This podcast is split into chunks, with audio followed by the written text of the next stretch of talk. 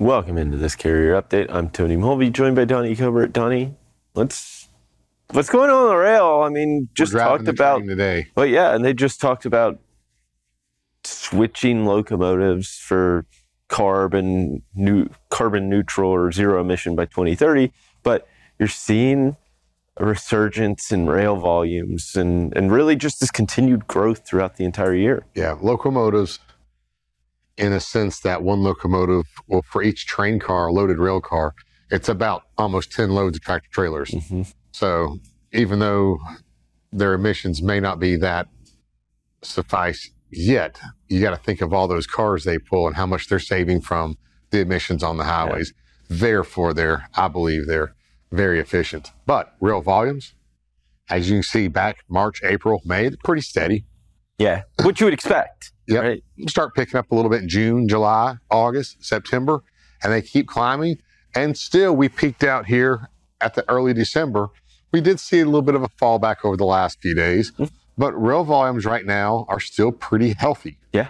These will turn into truckload volumes eventually, depending on where they land. Yeah, I mean the difference is this is think of this as this growth in comparison to long haul trucking volumes, right? Because a lot of times this will turn into those shorter lengths of hauls because with the rail you're going that 800 miles, right? I mean, Yeah.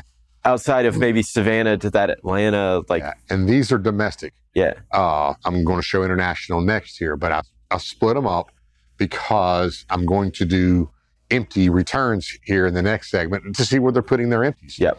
Uh, so domestic rail volumes up.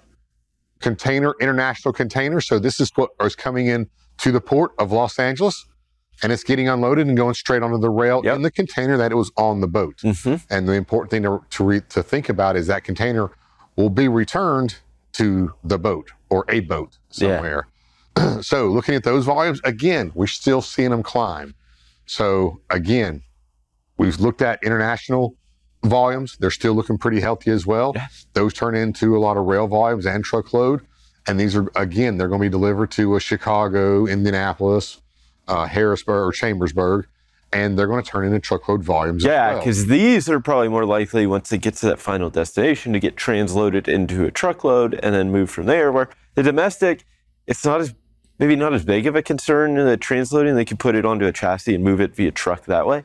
And I say that because these have to get back to a port where the domestic are staying within. Well, maybe a domestic uh, thing about JB Hunt. Yeah, That, and that's why I wanted to put domestic up because they're going to turn that market over yeah, when they get when they when they get this going at full speed, and they're going to have their own. They already have their own containers. I, I was watching a, a driver video the other day. It had nothing to do with the rail, but he was filming himself, and in the background there was a train, and it was double stacked. JB Hunt, JB Yep. Hunt, JB Hunt, JB Hunt, JB Hunt, JB Hunt, and that's their uh, that's their new thing with the with the JB Hunt 360, or moving their containers on the rail.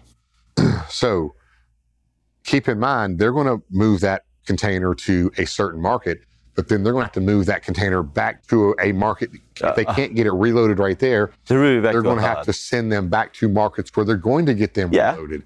And that's one thing that we're going to look at. Uh, and it's not just them; it's, it's everybody. They're going to have to move those empties back to containers where they can get them reloaded. Yeah, because again, when you're talking about intermodal freight and, and the rails as a whole, you're still limited to the market. It's not like the truckload market where you can put a truck. You can't put a rail line in every single market, right? They're, Correct. Their their networks are built out. They're stable. Yeah, you're going to have Chicago, and they're going to be delivering within 250, 300 miles of Chicago. Yep, And they're probably going to cut it off somewhere. Yeah, absolutely. Well, Donny, thank you so much for this update. We'll be sure to check in with you again a little later. Right now, we'll hand it back over to Kaylee Nix.